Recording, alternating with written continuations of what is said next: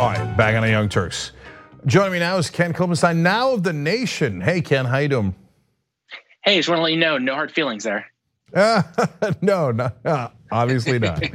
All right, congrats on the new job, actually. Um, so, uh, Ken, you wrote a story about uh, Bloomberg campaign NDA. So, first, tell us what that is. So, the Bloomberg campaign um, has its uh, staffers sign a non disclosure agreement, that's a confidentiality agreement.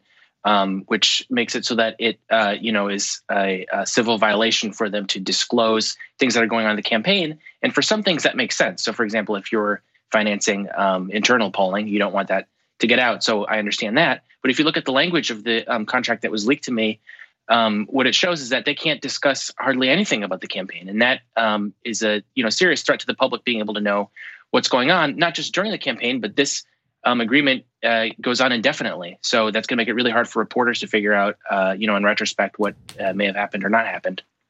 So I guess there's two different things here because NDAs are fairly normal uh, in in the business world. I know some now say maybe they shouldn't be, but they are. So one is this is not the business world; this is a campaign.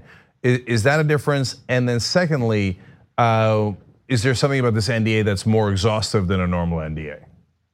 Yeah, what's interesting about the NDA is I ran it by um, a government uh, watchdog group that uh, commented, and they're familiar with campaigns. And uh, the distinction you draw between campaigns and businesses is right because uh, in the private corporate world, uh, these are you know perfectly common. Um, however, in campaigns, they're less common. And um, what's more about this confidentiality agreement is that it's extremely detailed, very long, and uh, very broadly applied. So it would cover much more than um, what you would ordinarily see. What I was told is that um, most confidentiality agreements in the context of campaigns um, are much shorter. Uh, you know, uh, many are even just a few sentences long, covering just the basics. You know, don't talk to the press, don't you know go, go through uh, proper channels, so on and so forth. And they also have a duration where they'll expire. None of that is true of this uh, of this confidentiality agreement. And what's more is there's a section on it that makes it so that um, you can't report.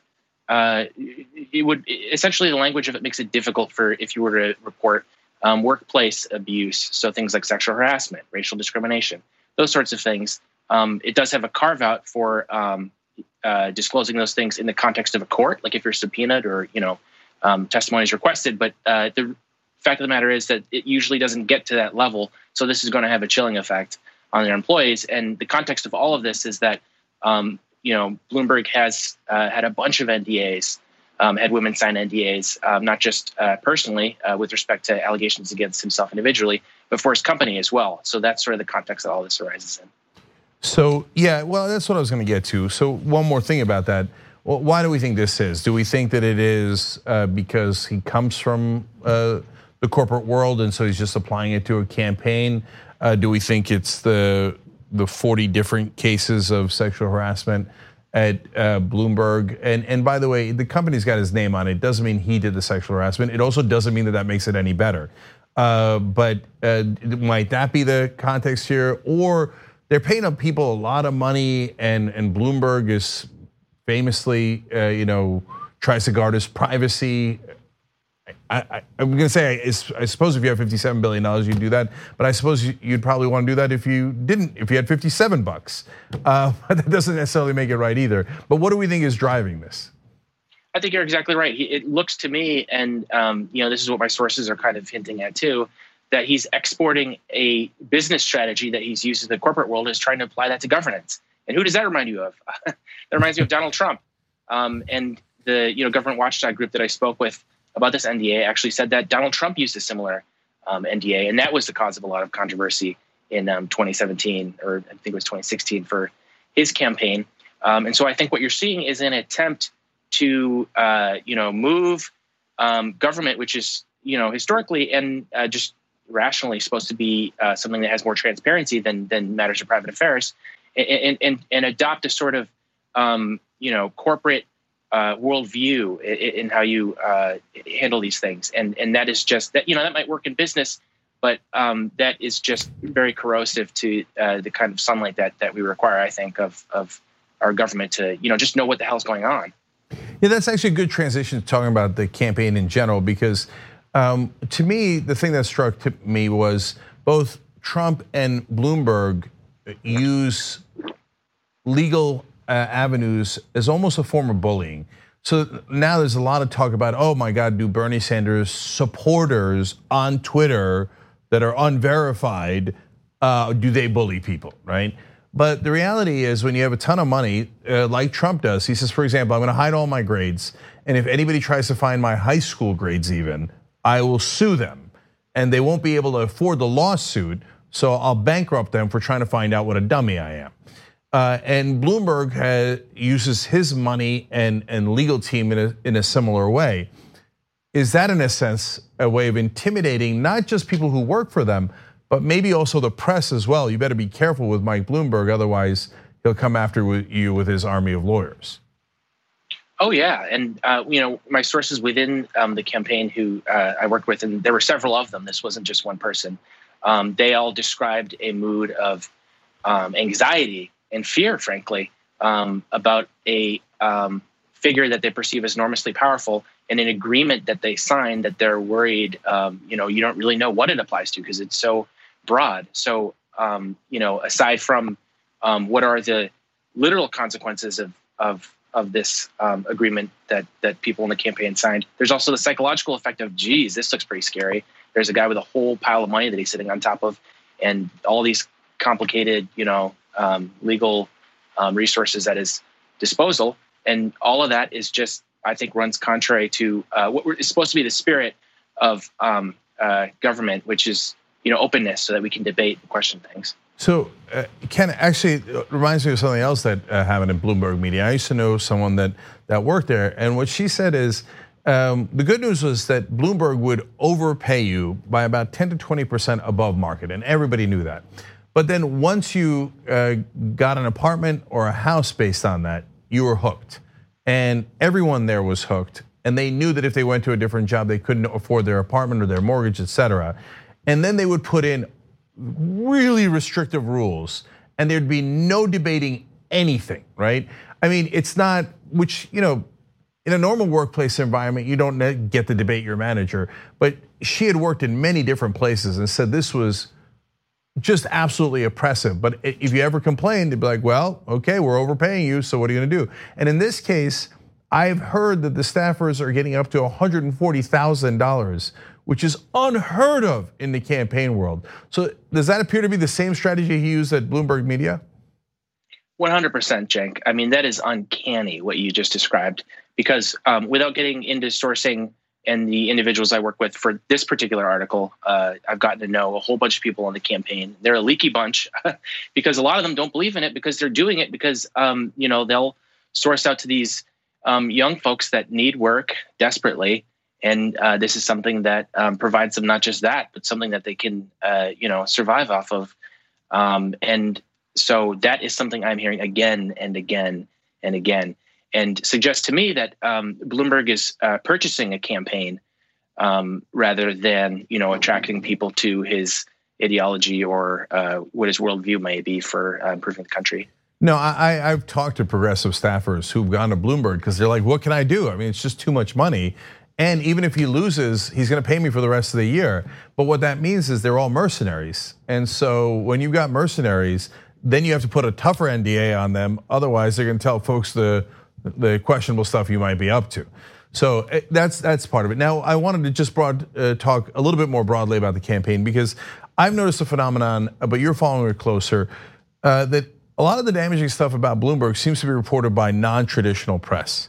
So Benjamin Dixon finds uh, the tape on uh, on Stop and Frisk. Uh, you've got Laura Bassett, who used to work at HuffPost for a long time, she's at GQ now. But it's not a lot of New York Times stories that seem to be breaking on Bloomberg, and and he was the mayor for three terms in in New York. You'd think the New York Times would be all over it. Are you seeing that same disparity between national media being way softer on Bloomberg and and the rest of the media actually exposing uh, the stuff that he's done?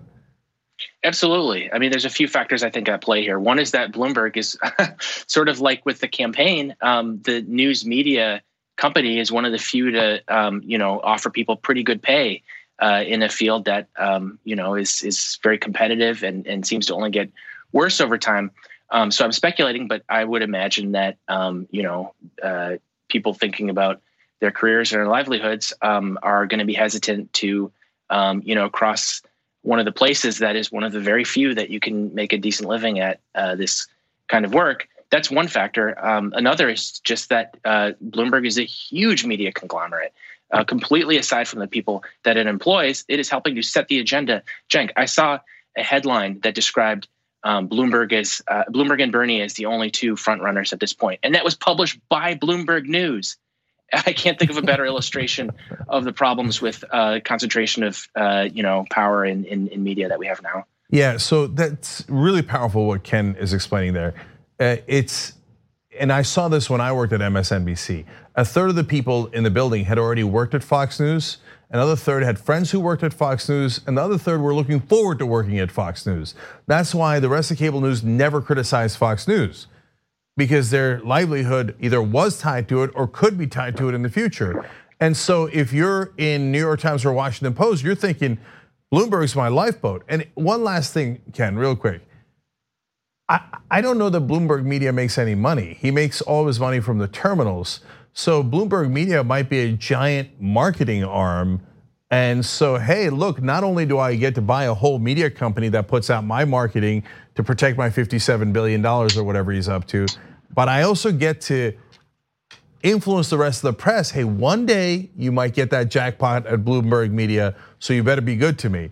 Uh, so I get that that's a phenomenon. I guess my question there is, do you have any idea if Bloomberg Media actually makes money on its own, or is it a loss leader for marketing purposes? I don't know for certain, and so much of this stuff is sort of you know a black box um, with finance generally. But I don't think it's unreasonable to uh, you know pre, uh, kind of presume that um, it, the financial side of his conglomerate, because it's really two parts, as you say. One is financial, um, not not just the terminals, but uh, instruments generally, um, and then the other side of it is is is the media side. And so I, I think what we're seeing is sort of um, Trump on steroids in the sense of Trump had a prefab media identity that helped him run, and now we have someone who has a prefab media empire, which is completely different and um, sort of uncharted waters that I think we find ourselves in now. Yeah, interesting, interesting times. And he's much more subtle and much smarter than Trump. So uh, that's oh, yeah. also uh, something to look out for. All right, Ken Klippenstein from The Nation. Thank you so much. We appreciate it, brother. Great to talk to you. And by the way, is that the lavender sweater? Is it back? It sure is. I brought it back just for you. All right, well, good to see that too. All right, thanks, Ken. Right, take care. Yeah, it's the sweater that lit the lit the internet on fire. Okay, when we come back, uh, speaking of lighting things on fire, Ryan Grim, Washington bureau chief of the Intercept, he's also talking about the phenomenon of Bloomberg. Uh, the part that you might not recognize is how much that hurts other campaigns because he's taken all the staffers. So, what are the consequences that flow from that? And the press in general, in regards to Bernie and Bloomberg. Let's talk about that when we return. All right, back on the Young Turks. Joining me now is Ryan Grim, Washington Bureau Chief of The Intercept. Uh, Ryan, I want to talk to you about the battle of the internet versus mainstream media in regards to this race in a second. But first, uh, you have a story out about how Bloomberg is uh, taking all the uh, the staffers. So uh, not not a lot of people are talking about this. An interesting piece you wrote uh, for the Intercept. so everybody knows Bloomberg's spending a ton of money on ads. He spent 300 million overall. Uh, but what they don't know is what you report. So talk to me about uh, how much staffers uh, he's sucked up out of the system, how he's doing it, and what are the ramifications? Yeah, I started hearing anecdotal uh, evidence that that he was hiring so many organizers, you know, from the lowest level staff that a campaign needs up to the very top brass, uh, so that I, you know, I, I, I put out a request on Twitter. I said, um, you know, if you're a if you're a candidate or you're a progressive organization that's having having trouble hiring because of uh, the Bloomberg effect, uh, you know, shoot me a note. And I expected maybe half a dozen people to get in touch, and I might have something interesting to add. Instead, I got just dozens and dozens and dozens, and, and they're still coming in of examples from all around the country because Bloomberg is spending absolutely everywhere of people who can't find they can't find petition signatures because in Philadelphia, for instance, uh, he's paying twenty dollars per signature, uh, and so all of these campaigns who have to get uh, signatures uh, to get on the ballot, you know, the the people are just uh, walking off. He's paying six thousand dollars a month um, to a field organizer, which is you know one of the one of the kind of entry level positions in a campaign, and kind of basically you know a, a, a canvasser and you know does some additional organizing work. Eight thousand for kind of that person's boss a month, um, and on and on to these extraordinary salaries. And so you find you're, you're finding these cam- these campaigns that are just completely um, bereft of of staff. And so uh, you know Bloomberg's uh, pitch was that you know he's going to rescue the party with all of his money. Um, and that might come to pass if he's not the nominee and those people are still working uh, on, on local and state and federal campaigns paid by him. But if he's the nominee and they're working for him, you know, not only is he likely to lose the general election, uh, but then it's a bloodbath up and down the ballot. Yeah, well, so to give you guys context, uh, progressive campaigns normally get the signatures through volunteers, but five dollars is is a tough rate to pay per signature. That's that's too high, in my opinion. Uh, he's doing twenty dollars because the guy has endless money for all the money that he spent. It's me, it's monopoly money. Yeah, it's it's meaningless because all the money that he spent on the campaign, he's made more than that in interest alone. Yeah. If he only got five percent, which he gets way more than that. So he literally cannot run out of money. So uh, so, but what that's done is, you know, I, I don't know this is the technical term for it or anything like that, but I have heard progressive campaigns talking about surviving the Bloomberg assault uh, because he comes in and tries to take all your staffers and then you have to see if you've got a campaign left after that. Yeah, and I, have t- I've talked to uh, some who are working for uh, Bloomberg now, who might not even vote for him. Uh, they've said, like themselves, um, who support other candidates. Uh, but you know, l- life is tough. Uh, people have bills, and you know, somebody comes to you and says, "I will give you six thousand dollars a month, uh, or eight or ten thousand dollars a month." Some the, uh, a, a, tech person I talked to was offered twenty five thousand dollars a month um, to to work for the campaign. Uh, one, one, person uh, turned the job down, and because of the momentum of the hiring uh, machine that they have, uh, still was mailed a laptop and an iPhone. Um, even, even though they didn't take the job, uh, some campaigns have called it the attack of of the body snatchers. Um, but he, here's what here's what's interesting about it. So one of the people I talked to, uh, who who is kind of a you know mid level person who took the job for the money, was like, look, you know, if if Bloomberg doesn't win on Super Tuesday, and he keeps this going like he said he's going to, you know, he has promised that he's going to keep this operation on the field through November. He's like the amount of uh, tools that we have and the resources we have could be a game changer. He's like, we could flip a dozen state legislative seats in this state just by because so many of those races are won by you know slim margins.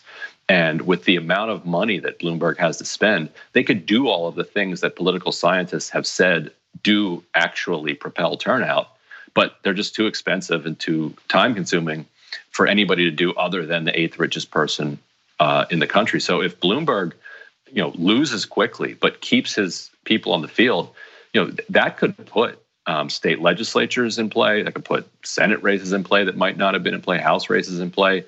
Um, if Bloomberg is serious about his commitment to um, actually doing this all the way through November, or uh, you know, is he just in this, you know, for himself? Well, and that, will be the question will be answered if if he does get knocked out around yeah. Super Tuesday. You know, Ryan, uh, I thought of uh, another potential silver lining of the Bloomberg candidacy, as we were just talking about.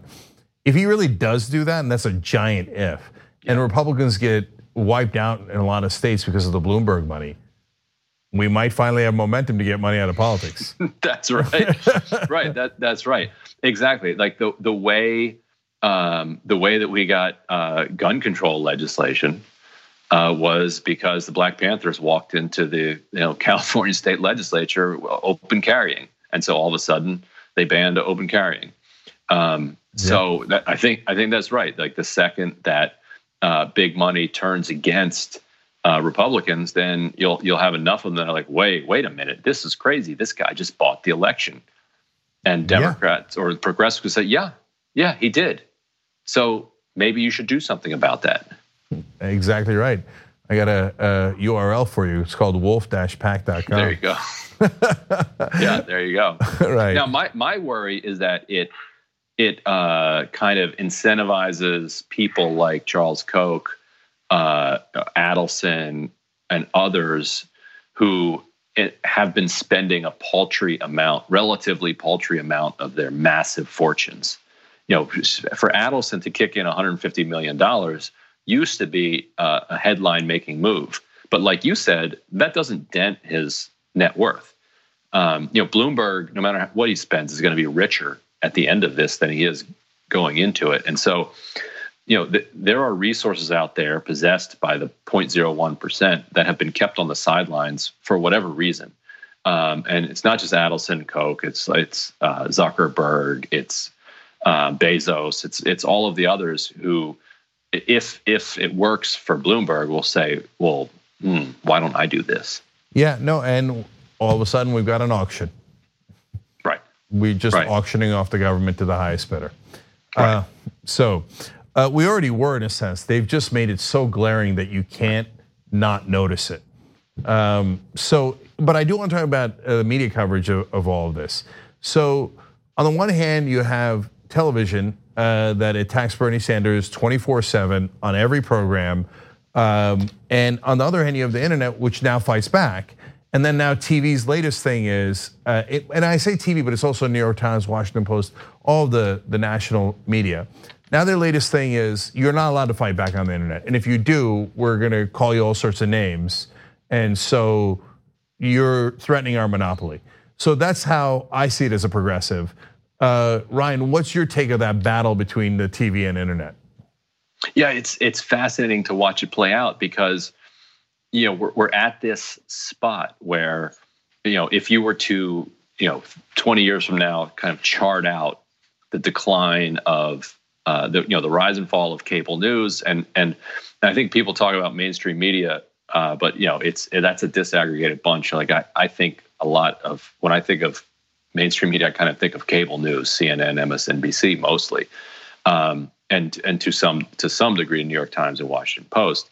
Um, but if you chart their decline and you and you chart the kind of rise of of YouTube, you know what we're watching now, um, and Twitter, you you might you might find that they're kind of convening at this moment when it comes to their power over the political process, which means that it's kind of a titanic struggle. You know, in a, like will uh, you know will cable news be able to take down Bernie Sanders um, before uh, Twitter and YouTube are are able to take down uh, Mike Bloomberg, and it, and it's kind of an open question, and it and I I feel like social media has a little bit of an advantage because in some ways cable is downstream from social media. You know, uh, Twitter is kind of uh, you know in the heads of all of the the hosts and the producers and the bookers, and so it is driving the programming.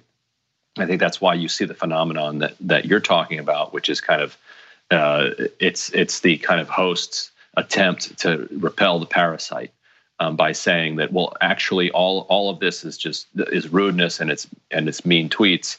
Um, and I I go back and forth over whether or not Sanders supporters are are qualitatively more rude, if you want to, you know, for lack of a better word, on Twitter or if there are just so many millions more Sanders supporters on Twitter um, that you're going to you know just get more of more of those people. Um, I, I, usually tend to land on on the side of there are just so many more Sanders supporters that you know if you had um, you know 20 million uh, rabid uh, Joe Biden supporters on Twitter, then you'd get a certain portion of them um, that are that are vicious and mean, and that you could screenshot and put into an ad. But you don't have 20 million Biden supporters online. You have like 45 Biden Biden supporters online. It's, it's it's wild. Like you, yeah. you criticize Joe Biden online, and you and you. I used to at the beginning of the campaign, I would then brace for the pushback because I'm so used to the 2016 campaign, and then there'd be nothing. Yeah, like wow, that's weird Yeah. Isn't this guy running for president? Where where are his people? He, so he forgot I, to I, buy them. Uh, right. So I feel like it's a volume thing, and it's an it's an unmoderated social forum. Um, uh, so I, but I, I do go back and forth on the question because I'm I'm, you know, I, I try to be a little more polite than than the, than the average person on Twitter. But so I'm, I'm a little conflicted about the whole thing. What well, do you think? Well, Ryan. So last thing here, because I actually think that it, online media, YouTube, Facebook, independent media, uh, websites, etc., is the one side, and and TV, New York Times, Washington Post, etc., is the other side, and the battlefield where they meet is Twitter. Mm, yeah. If it wasn't for Twitter, the TV knuckleheads would sit right. in their ivory tower and never even hear the people.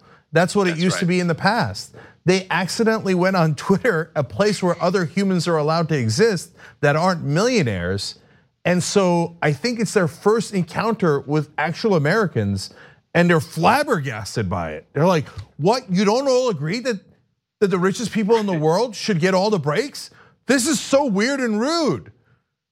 Yeah, I think that's well said because like they they ignore YouTube. Um, and in fact, um, I, I've I've noticed, for instance, that when I break news um, here uh, on on the Young Turks, uh, it doesn't kind of jump into Twitter and from Twitter into the the, the mainstream media because uh, this there's only people here. You know, it's you know the, the, the, like, there's like, only people here. That's such a great line.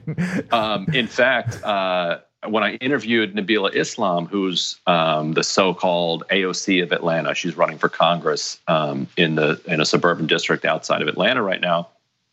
I, I, she told me that uh, she had just been endorsed uh, by Ro Khanna, and I said, "Well, let's let's uh, let's break that news in this in this video on Young Turks." And, and she was like, "Well, I'm you know she was she was going to coordinate it with Ro Khanna's campaign, and you know they have a whole rollout." And I was like, look, it's fine. 100,000 people will watch the video, but it won't actually jump from YouTube onto Twitter. And we can still then break it later um, in an Intercept article. And we can link to the, the Young Turks video when we do that. And she said, okay, let's let's do that. And I did it. And then it wasn't until like a week later that we wrote the article over at the Intercept that said Ro Khanna is endorsing Nabila Islam in Atlanta. And then it moved around on Twitter um, and moved around kind of in the like political ecosystem. So you're right that there's there's this fascinating ecosystem that uh, exists in public with millions of people watching it, yet somehow uh, is completely off the radar of the folks at MSNBC and the New York Times. But you're right; they they do meet on on Twitter. Yeah, a lot more to talk about there, but we're out of time here. But we thank you, Ryan, for changing our tagline the Young Turks, there are only people here. Just, just people, just people here. All right, Ryan Grim, uh, contributor to TYT, also Washington bureau chief of the Intercept. Thanks for joining us, brother. Oh wait, Cenk, Pr- yeah. Praveen told me to tell you that my book is back in your shop. Oh, the TYT okay. shop. Uh, by the way, Ryan, it was sold out for a while, but it's back in now. I can't tell you the context in which I quoted, but there is no book I quote more than your book. Okay, it's called "We've Got People." It's on shoptyt.com. It's about the progressive movement. You should definitely read it. It's a great, great read. Uh, thank you, Ryan. Appreciate it. Uh, thanks, Cenk. Okay. All right. Uh, when we come back, we got the post game for you guys. I think I believe Brett and I are going to do it. Does Pete Buttigieg actually speak Norwegian? We have evidence. It's awesome. Uh, so if you want to be a member to watch that last uh, portion of the Turks, tyt.com slash join. Or if you're watching on YouTube, you hit the join button underneath the video. The 499 layer gets you that live or anytime you want it. We'll be right back.